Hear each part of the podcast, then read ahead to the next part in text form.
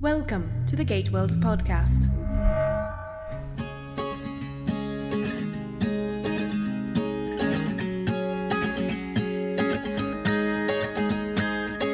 This is episode 134 of the Gate World podcast. I'm David, I'm Diana.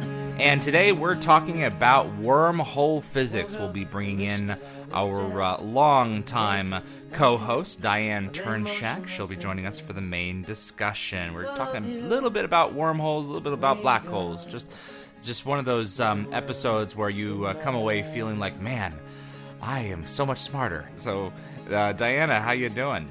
I'm doing really good, just uh, working, chugging along. How are you doing? Exactly the same. How's the semester going? Spring semester is over, and we're kind of in that lull until tomorrow when we start the summer semester. And this is, uh, I've got a rewrite course, and this is where a lot of the scripts really get torn apart and put back together again. And these kids go on and win a lot of national awards. And then we're also, of course, knee deep in post-production on epilogue and then just in case i have an hour or two free every now and then i'm doing final edits for the drift Wow. So you're you're packed as Just a little usual. how's my microphone sound Your microphone sounds excellent, Diana. Upgraded. It's uh, Audio Technica. I love that company. yes and the technical support there is amazing i didn't even think that kind of technical support existed anymore Mm-hmm. so Yeah. yes i highly recommend them as well so yes so prometheus you've seen it i haven't Definitely one to see in the theaters. Don't go in expecting Alien. I think that's the mantra that everyone's uh, taken away with it.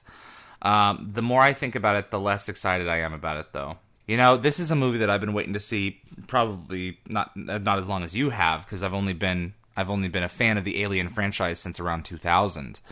But yeah, you know, it it answers some questions and it's, it, in some ways like deliberately let me just put it this way. If you are expecting to see everything that leads up to the scene where they come onto the bridge in alien and see him sitting in the chair you're going to be disappointed. Because that's not how it ends. It ends some of that but it's inaccurate in very specific ways which I'll, I'll let you find out in the movie. And i and i'm still today scratching my head trying to figure out okay how does how does what i saw end up as that that's really probably the biggest disappointment because that's really all I wanted. I didn't want aliens. I didn't want face huggers. That's not what this is. This is space jockey time.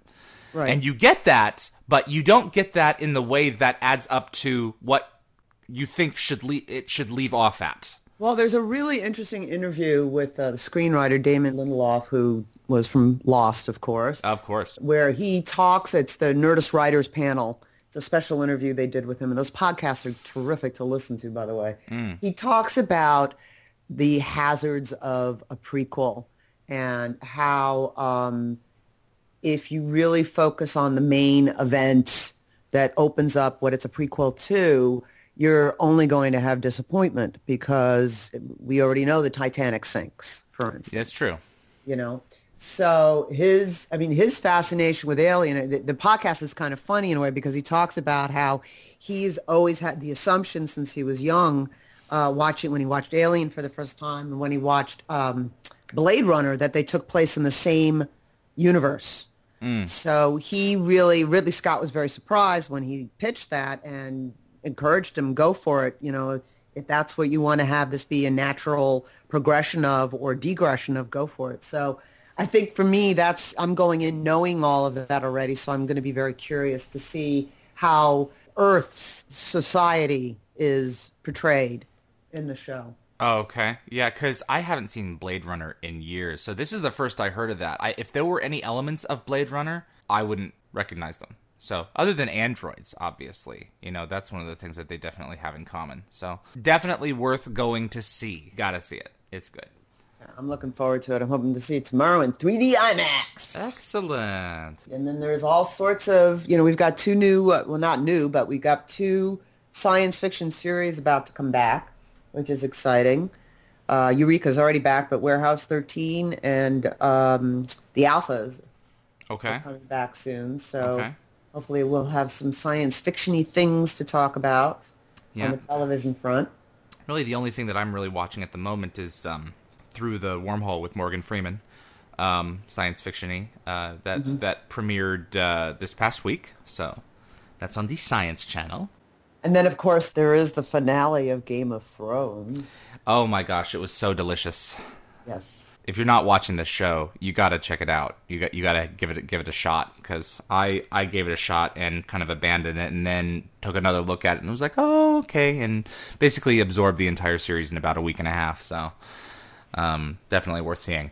Yeah, it's really for those who, of you who are not fans of sword and sorcery. That's really not the a plot in this whole thing. It really is character driven, very character driven, and I think that's why it's been such a success. And the acting is just out of this world. Chapters two and three of my audiobook launched about nine hours ago. So Yes, downloading them as we speak. oh yeah. Can't wait to listen. Th- This makes for great uh, listening while driving. Okay, so I've been thinking a lot about this, so I will give out the web address. Yay! It's www.thomastrilogy.com. That's where you can find it. It's it's actually on Gateworld. It's on a hidden page. Darren, you know, is is giving me room and board basically to to host it. So that's that's what it is. It is Yeah. a crossover story. It is not one universe. You'll find elements of many universes in it. so that's what it is. But it really is like a radio play on steroids. It's uh, it's such a audio immersive experience with the sound effects and the music and the fact you have many actors, including um, we lent you one of our Yes. actors, Nathan Shelton, who is one of the stars in Epilogue, and he was in Apollo as well. He was good. Yes, Nathan is very talented. He is very talented. He makes the rest of us look bad. it's like we finished recording and I was like, "Holy cow, this guy's awesome." Yeah, Nathan is awesome in more than one way. He also is quite the makeup effects artist. Uh, he knows uh, a lot of the big effects artists out in LA, and he does the makeup effects for Epilogue. Really? So yes, you'll get to see some wonderful bubonic plague uh, people. He did some hardcore research, and it was phenomenally realistic looking, and it had to be because we were shooting it digital. Yeah. So uh, yeah, Nathan is extremely talented. He's a great guy. I've known him off and on for my goodness, 13, 14 years now. Holy cow. Yeah, we have both done theater stuff together, and then he took some classes with me, some of my screenwriting classes, and he was a finalist in the uh, the London Film Festival for a screenplay he wrote. He's a good writer too. Wow. He is not a jack of many trades. He is a master of several trades, significantly so. So, yeah, I think people will get a kick listen out, listening to him in, in your your Thomas trilogy. Very good. Well, let's go ahead and see what Diane is up to. The main discussion. For our main discussion this week, we welcome back a very special guest, Diane Turnshek, astronomy instructor and outreach coordinator at Carnegie Mellon University's physics department. Diane, good to have you back. Hi, David. Nice to be here. Thanks for inviting me. You are always welcome. So, Diane and Diana and David, I think we're asking a lot out of our listeners at this point here. We're just missing Darren. Oh, there you go. But you know, we got three of us with D's, so just put on the goggles and we'll have a little 3D, 3D. discussion here. So, you two knew each other before. Right? before. We did at Seton Hill. Okay. Diane was my mentor. Oh, really? Yes, she was. She was one of my two mentors when I was at Seton Hill University in the graduate uh, writing popular fiction program. So, you guys have known each other for years. Yes. I think I was doing that starting nine years ago, and I had perhaps 30 grad students in that time. And of course, you were my favorite one. Oh. no, but it's, it's true because we kept up. I mean, Yeah. it's really wonderful that we were able to keep in touch and really work with each other.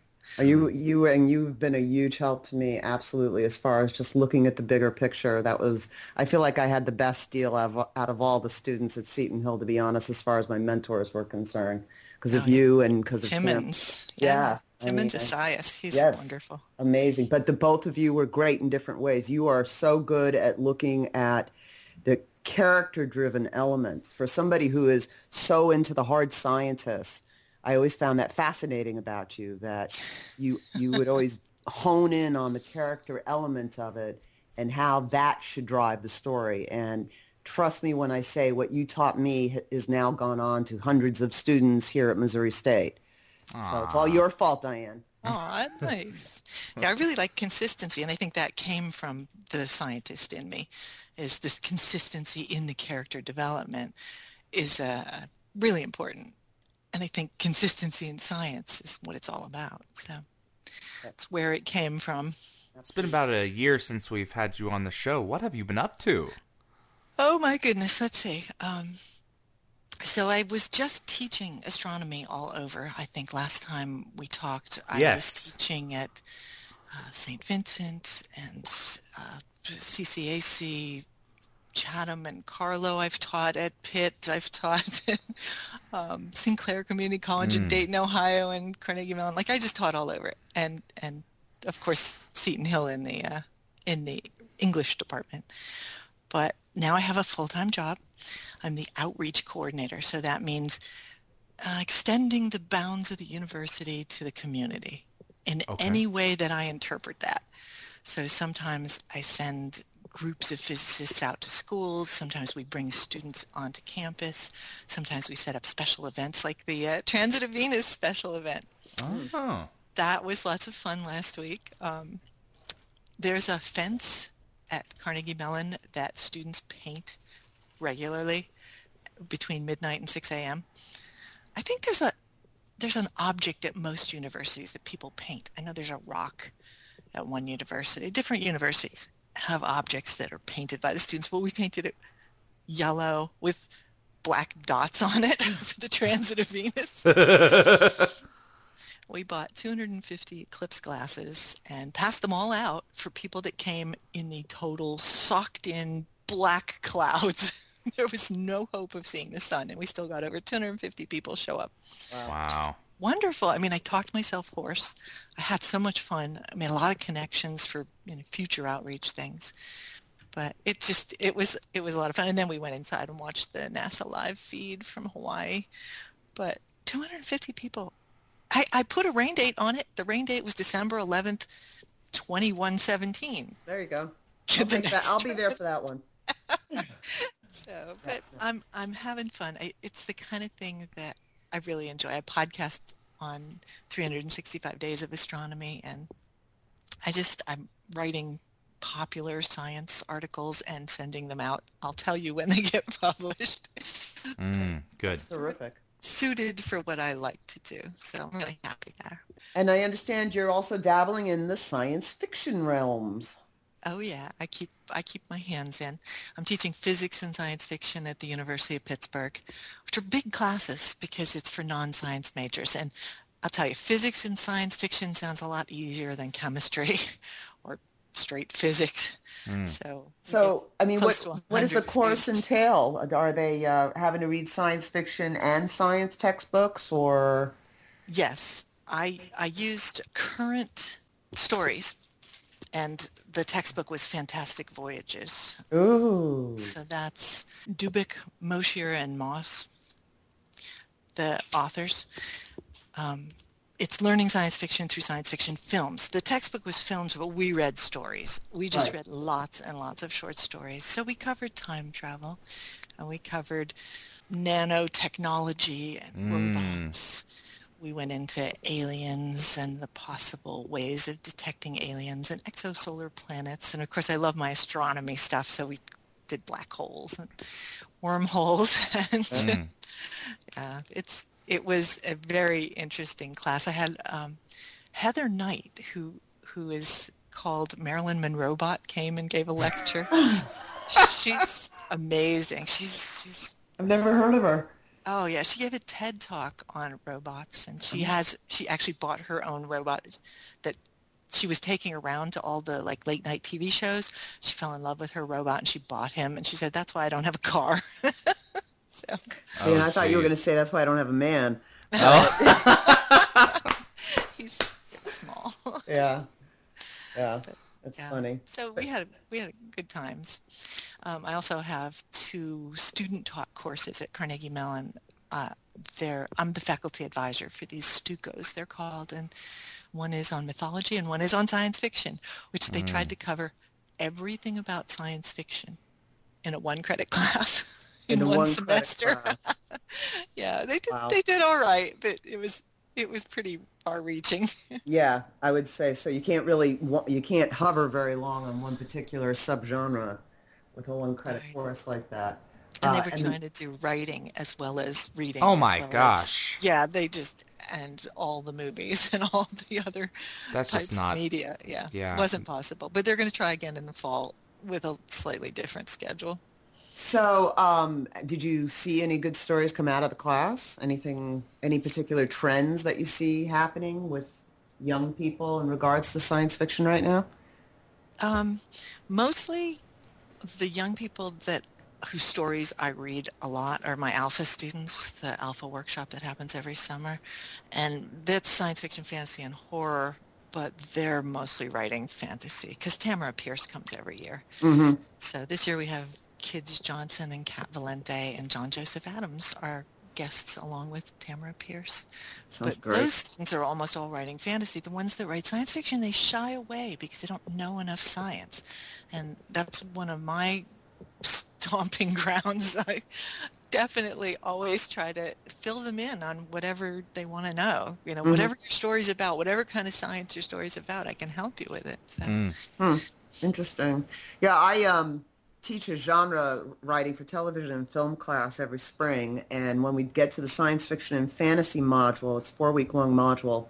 Um, they have a choice of writing either a television pilot or a uh, screenplay proposal, and it is the one genre that every every single student there's like 30 students in this class, but every year, without fail, they all lean towards television. Nobody wants to write a science fiction film. They all want to write a science fiction television series. And I hmm. really wonder what that says about the genre, and at least in regards to the visual medium. Well, you know, the thing with sci-fi film is really any film in terms of how I look at it is, you know, sci-fi is such intense stuff. You know, there's a lot of stuff going on. You want to shoe in the characters, but it's you also have to share the time with, you know, the the science aspect, you know, the the story and plots. And f- so many sci-fi films just fall just they just fall short. And then you turn around and you look at sci-fi TV where they have time to go into all the little quirks and you know details. And i you think you think that's part of what it really is Diana? Or or do you think that there's something else going on there Well, I mean, television is definitely like a great TV series is like a long Russian novel. yeah You know, wouldn't you agree, Diane? Yeah, you have to have space for the worm, world building. It's hard because there's a lot that you have to get your audience to understand about your mm-hmm. particular scenario mm-hmm. Mm-hmm. before you go into it with the rest of the plot. Uh, that's why that's why the novella is perhaps the best length for science fiction written word. It's better than short story because short story is a lot to cram in there. But Yeah. in a novella, you've got the length to fully develop your your whole world and then have something happen in it with characters that you feel like you know. But I think it's the same way with a television series. You have the time. You have mm-hmm. the time to explore and experiment, and each individual aspect can be a different show. So you can you can um, really develop it that way. But the movie, yeah, unless you're doing a movie after a television series, which With a setup, yeah. yeah, which we've come to know and love. Eh, or your mm-hmm. community, and you do six six seasons in a movie. Mm-hmm. Um, speaking of series, we understand you finished watching Stargate Universe. yes, finally. We we kept up pretty good with Universe, but it's still taking us a while to finish watching Stargate Atlantis. We're enjoying and savoring perhaps every single episode. Uh, we make like a big dessert and we'll sit down and watch it. You got sweet with sweet. And you know, there's two Stargate SG-1 movies to watch also, besides the original movie, right. Ark So of Truth and Continuum. we have a lot to go still. Yeah. So what did you think of uh, how, I mean, Universe, especially in that last handful of episodes, speaking of science, Yeah. really did start to lean towards science and give a reason for what they were doing. What, what were your thoughts and reactions to all that? Yeah, thank you, John Scalzi, for one. Yeah. He was trying very hard to make sure not to tell me what was going on, for one thing. Even when I asked him direct questions, I couldn't get direct answers out of him. But everything that was all the dialogue in the show, everything that was said and done was leading towards a very specific conclusion, which we can only now guess at. Mhm. But my guess is involve time travel. Um, the feeling that the cosmic bi- microwave background radiation has a message in it, has a fingerprint in it of intelligence, uh, just speaks to me that someone had to go back in time and put it there. And so now that we know that time travel is possible for other civilizations than ours, um, it's something that it seems like the the obvious answer to this.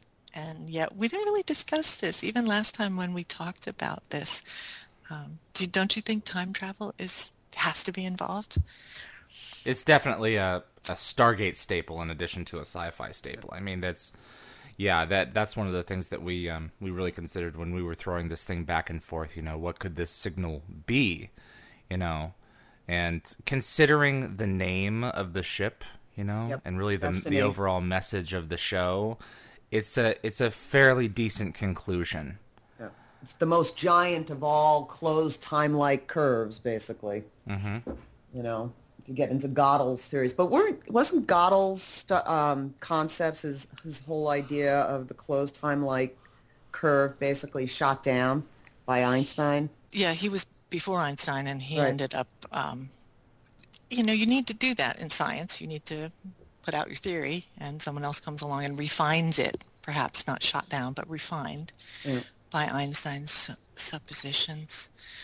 Yeah, that's that's the way science goes. It's uh, up two steps and back one step, and then up two steps and back one step, and eventually coming to conclusions that better represent the universe. Carl Sagan, his Contact, the book published in 1985, mm. has some really interesting things in it. I mean, he did a good job of describing wormholes and time travel without having anything be contrary to what people knew at the time.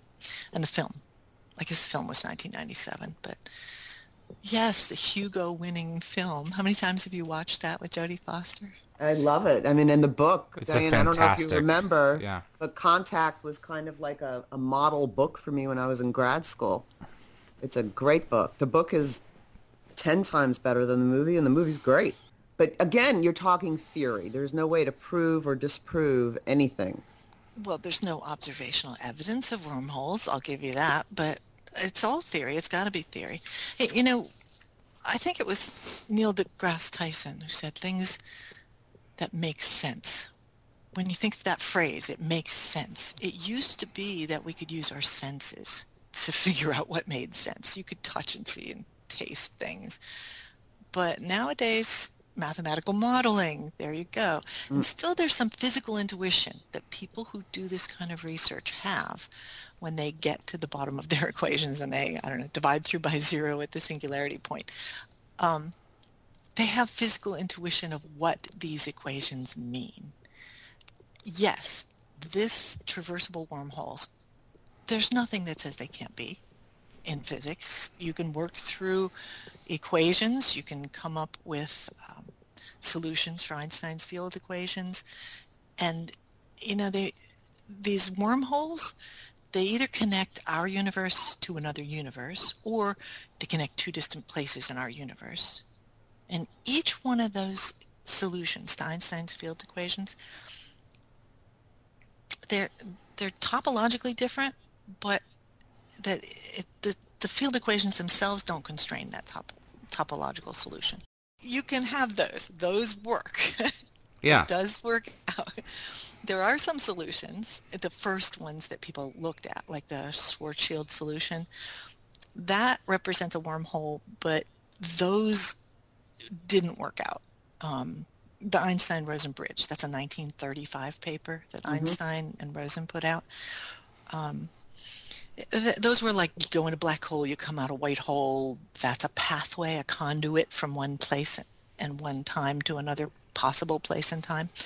Um, those didn't work out. Wheeler, John Wheeler in uh, 1962 said yeah, those are unstable. And he had some really good reasons why. That was in 1962. And then he came up with the ideas of traversable wormholes.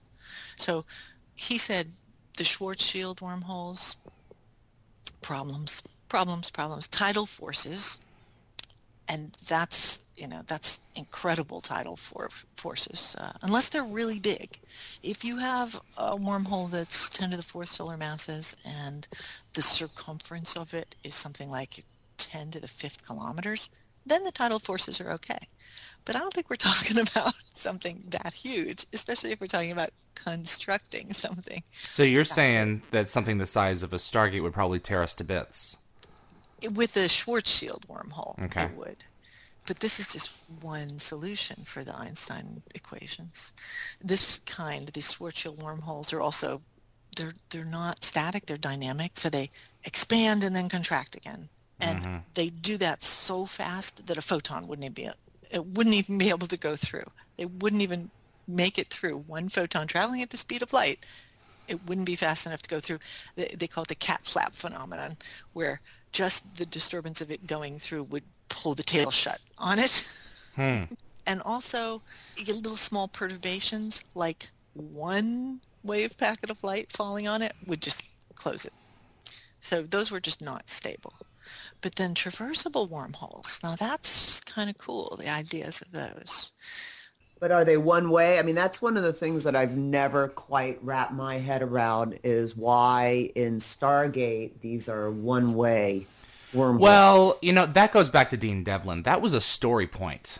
but did that derive somewhere from something in theoretical astrophysics, or is that just something that uh, that is purely fiction, Diane? No, that's one way. They're one way. This is how they're designed. Why? I love Um, asking that question. So if you have one that you're constructing, um, the method of construction is kind of cute. Um, you would go down into the quantum foam and pluck out a wormhole to start. And this is submicroscopic quantum mechanical space-time foam. We're talking about at a Planck length, which is 1.6 times 10 to the minus 35 meters the length at which classical ideas about gravity and space-time cease to be valid. Quantum quantum effects take over; they dominate. Hmm. So it's it's the smallest unit of length that has any meaning at all. About 10 to the negative 20 times the size of a proton. So really, really small. Tiny. Way Yeah, down let me in just there. pull out my magnifying glass. Where did I leave that proton? Yeah, you grab it, this this wormhole, and you pluck it out. You enlarge it, and you move the openings around the universe until you've got it to the right size and shape and in the right place. And then you've got your wormhole. The thing is, you've got to stabilize it. You got to enlarge it and stabilize it, and that requires um, some special special things that would mean that it could only be a one-way trip. So, you know, we don't we don't actually have a theory of quantum gravity yet. So, a lot beyond being able to say it's possible, the the further analysis re- really requires this reliable understanding of quantum gravity. Um, tiny wormholes could appear and disappear spontaneously at this little Planck length it's something that's been proposed for a really long time. I think mathematically they were proposed in 1921 and then named wormholes by, by John Wheeler in 1957. But the actual stabilizing them, um, that's problematic. it's not something that could be ruled out by an advanced civilization, though. Um, the the tidal forces those are the same things you have when you when you have black holes. You you have differential gravitational forces working more so it's pulling more on your feet than your head if you were falling into a black hole. This is the spaghettification factor. The um, have you ever seen those sculptures?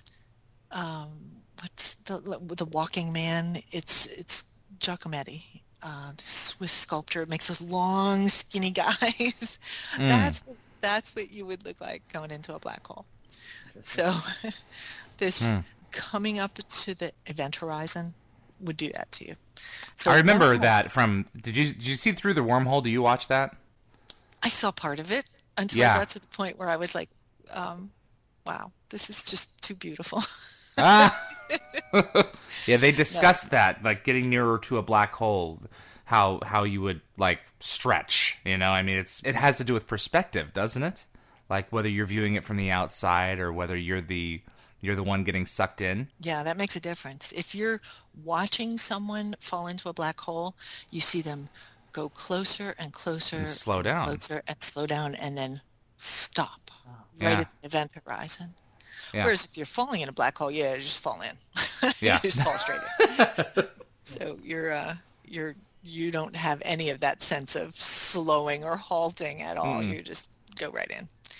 Um, the the singularity is at the very center of the black hole. So passing the event horizon um, wouldn't feel. It's not like it's a physical thing. You just wouldn't feel different. You'd just fall in. But by the time you got to that stage, you would have been pulled apart. I mean, you pulled apart, and then your atoms would be pulled apart, and then your subatomic particles would be pulled apart. And so the the things that fall in a black hole contain no information. They're just they're just Lost. smallest partic- subatomic particles. Yeah, it's all lost. Couldn't do much with that.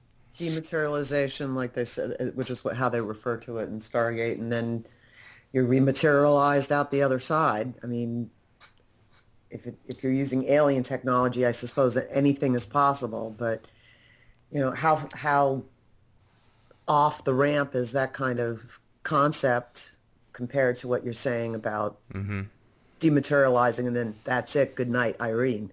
Oh yeah, no, I wasn't thinking that dematerializing would be part of this wormhole process. You would step through and just continue through the conduit, which would be held open for you, Oh, okay.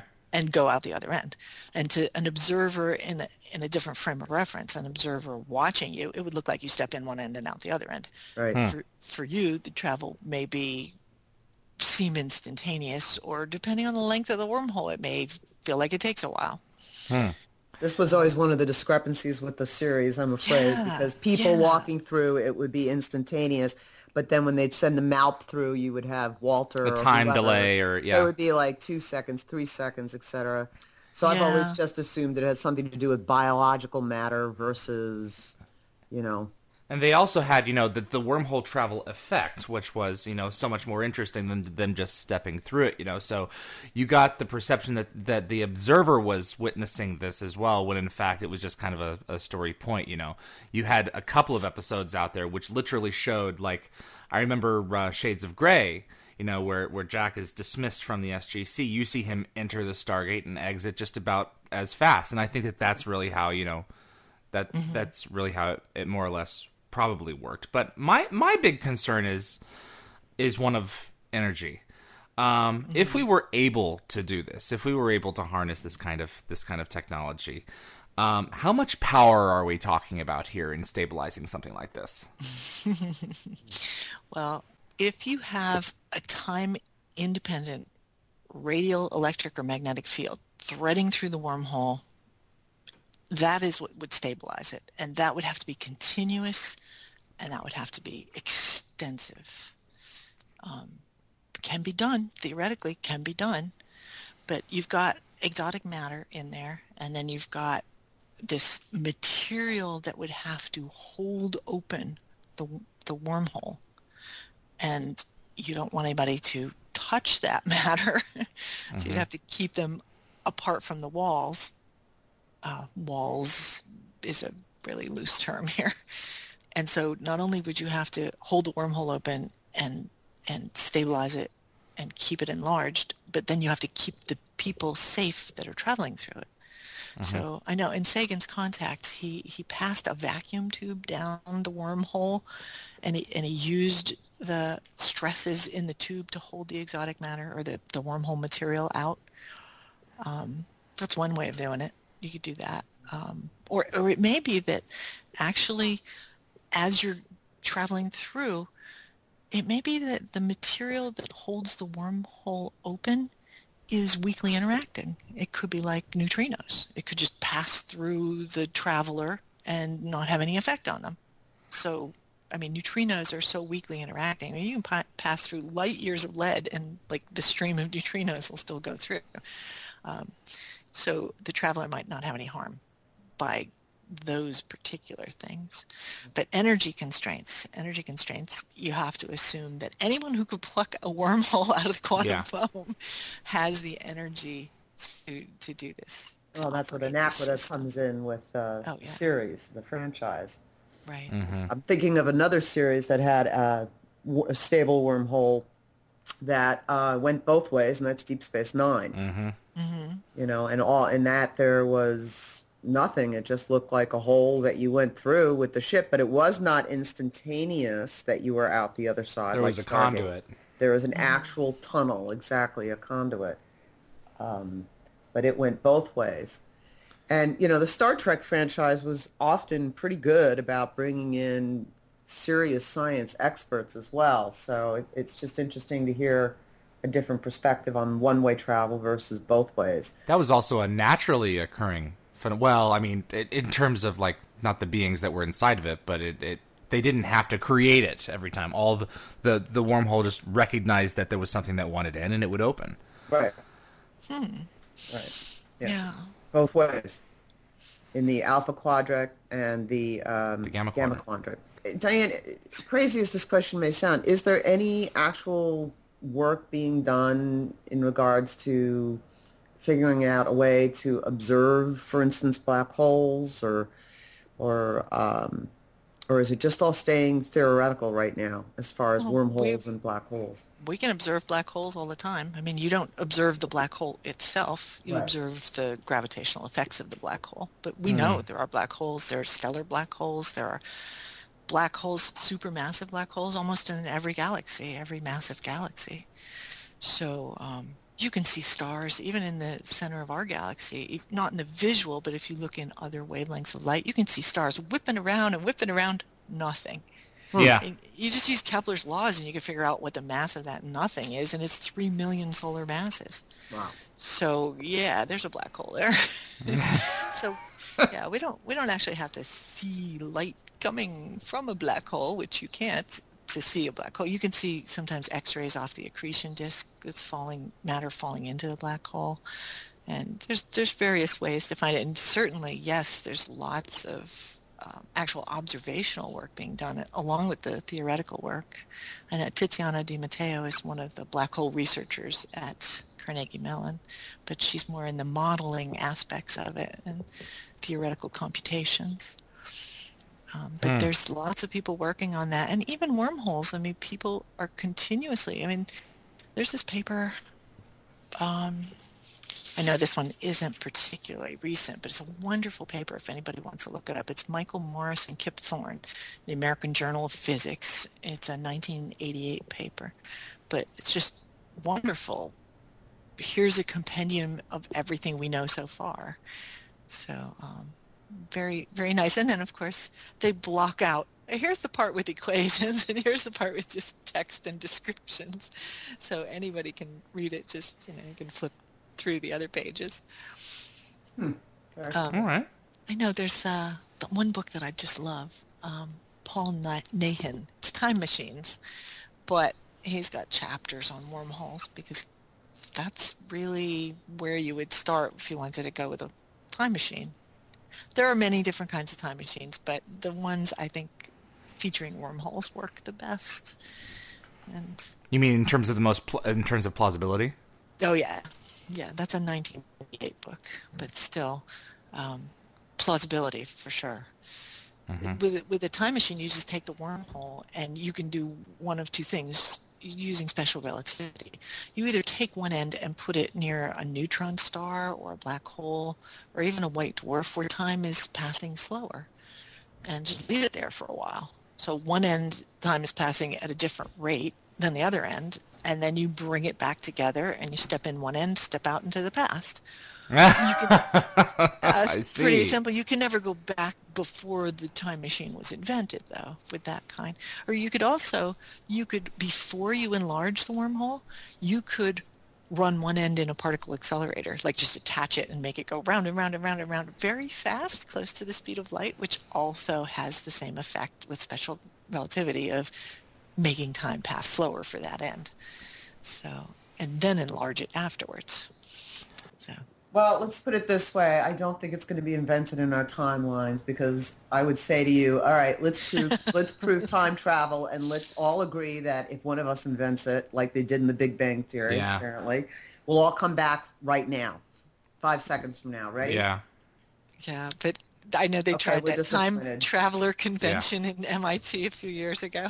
Yeah. I am I'm still going to go to that, but I just I didn't get to it the first time I had the chance when it was actually in my timeline. Did you guys see that photo that recently came out from a Charlie Chaplin film of Mm-hmm. a woman in the background holding what looks like a cell phone, and this is like the 19, I don't know, aughts or tens It- or something yeah, like that. It was certainly in black and white. Yeah, it was a it was one of those ear horns. I mean, when they really closed up on it and they compared it to what it what an ear horn Mhm. looks like, she was just holding that thing where you listen because Yeah. Yeah. I can't imagine how those worked really. They must not have worked very well. So what's coming up as far as astronomical events that we can, our listeners could get their telescopes out of their garages and dust them off and get ready to see? So it's not a telescopic event, but the next thing that we're going to try to do big is the Perseid meteor shower. Oh. It's all always August 12th and 13th. And it's the brightest it's the brightest one. You have to look towards the constellation Perseus, and that's where they seem to be coming out of. That's why they call it that. It has really nothing to do with the constellation. It's just that that's the direction that the the meteors look like they're streaking away from.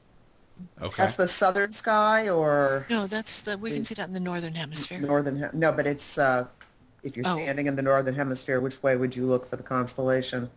Um, it'll it'll vary throughout the night, so it'll rise and cross the sky and set. It's a seasonal constellation, not a circumpolar one. Got it. So um, yeah, southern, I guess, at the highest point that Perseus is up. Um, I always use heavens-above.com. That's my favorite site to go. Like it's it's a planetarium program where you could just say on August 12th, what will the sky look like? From- Oh, so you can calculate it. at any any time of day. So Wonderful. Heavens-above.com. Mm-hmm. Okay. That's my favorite, and you could put in your your name of your nearest city. That's the easy way, or your Okay. We'll be sure to make that available in the notes. Yes, definitely. That's very, very cool. There's a lot of wonderful iPhone apps out Oh my! I was about to to mention Oh, planets. Oh, I just did. I looked. I well, I I had Venus Transit on my phone. That would have been nice if they had. If if we had actually seen it, you could have tapped your phone and it would have recorded the everybody around the world um, recorded the times of transit, which is actually how they originally determined the distance to the sun, not with iPhones. I'm sorry, um, but you know, in the 1700s, various people went around the world and they timed the transit and just triangulation. It's it's angle side angle. If they knew how far apart the teams were, they could tell how far it was to the sun within one percent accuracy too. That was very cool. Very, very cool. Yeah, Yeah. Skyview is another very good app. There's a free version of it, and uh, you can literally just put this thing on and hold your iPhone up if you're curious about, you know, what's that constellation or what's that light in the sky, and it'll tell you what constellation is. It'll tell you where uh, the International Space Station is, where Hubble is at any given time. It's a lot of fun. So that's Yeah. a good freebie as well. Yeah, Skyview free. I got that on. I got Star Guide, uh, Yeah. planets. Yeah. 3D Sun is pretty cool also if you're into the solar activity stuff. oh, Yeah, that tells you what's going on with solar flares. I just got my iPhone recently. So Oh my God, Diane, you hit the apps. 21st century. You got an iPhone. Oh my God. Welcome. Yeah. Um, what else is going on? There's a total solar eclipse November 13. How about that for super viewing? You just have to go to Australia. Oh, it's down there. Yeah, that's okay. It's northern, extreme northern Australia and the southern Pacific. So, um, you know, if you're in New Zealand and other parts of Australia, you'll see it as a partial eclipse, but a partial eclipse, that's just doesn't cut it. You got to go for the total solar eclipse, the one that you know, the sky gets dark, stars come out, animals go to roost, it gets cold. I mean, you could see the corona. I mean, that's that's the one. People should put that on there. I have to do this in my lifetime list. Mm-hmm. So if it's not mm. that one, it crosses the United States. The one in 2017 crosses the entire United States. The whole path goes from somewhere up in the northwestern part all the way, through, and I think it comes out in Georgia. But that's a date that you should definitely, you know, ask your significant other. You know, if we want to travel, we could just go there right now. oh yeah, Well, Diane, it's been awesome to talk to you. Glad to have you with us again. yeah. I love coming on here and talking. It's great. Thank you. Yeah. All right. Well, hopefully it won't be too long before we have you back. So promise you'll be back real soon. I will. Just give me a buzz. Thanks so much. Thanks, Thank guys. you. Bye, guys.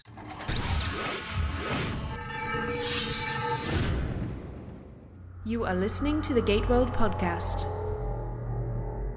Thanks again to Diane Turnshek for joining us in this episode. Man, that was um, a pretty heady discussion, man. She, when when we bring her in, I know I'm gonna walk away feeling, you know, just so much more intelligent. Yeah, she you is know? definitely way smarter than either of us. yes. To quote a little Stargate there. Yeah. Absolutely. She's throw it in the math, and I'm like, oh my god, I have no idea what those equations are. Yep. She's our own living, breathing Sam Carter. She really is. No, Mm-hmm. absolutely.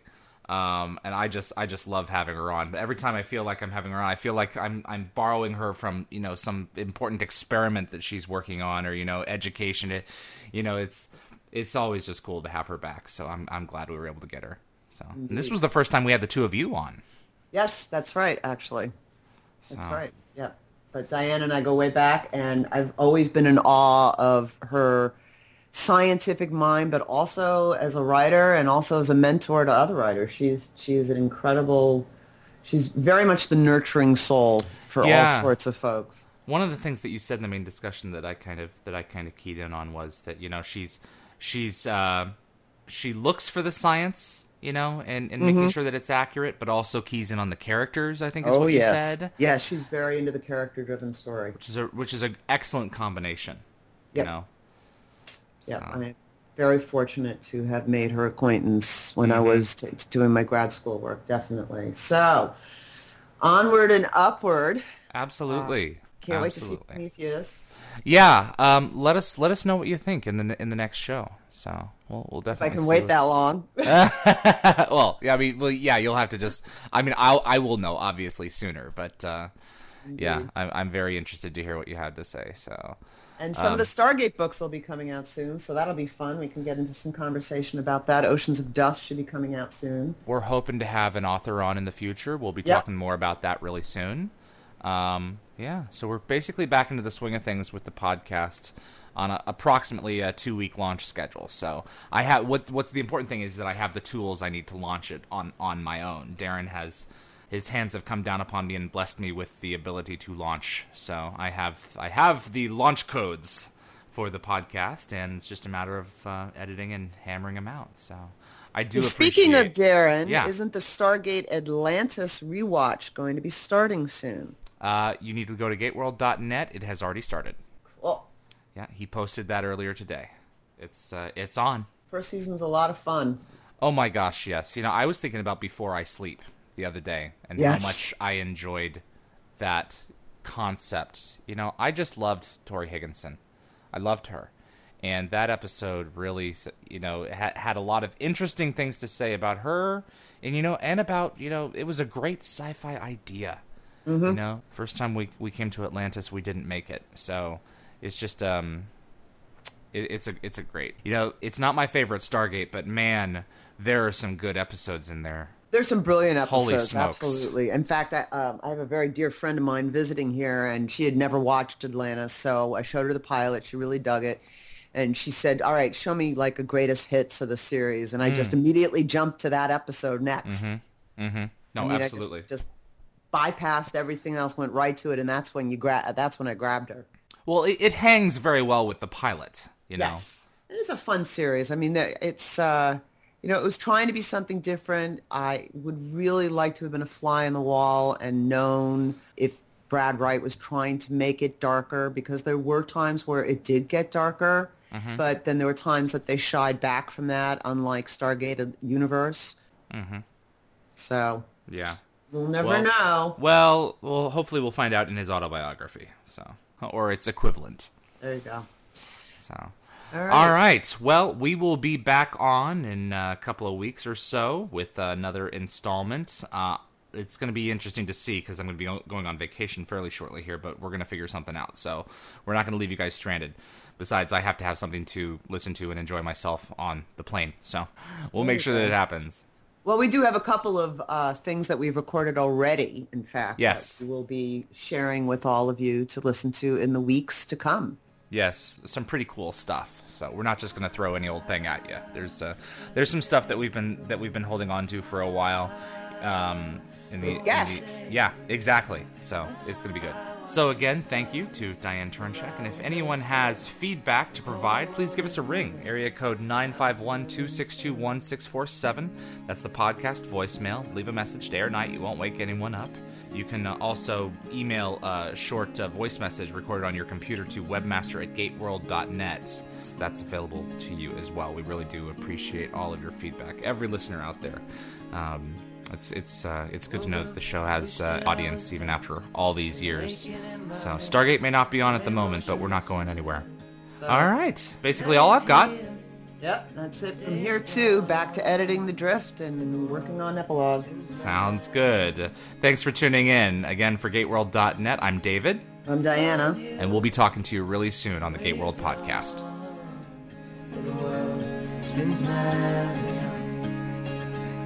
and the world spins madly and the world spins madly on.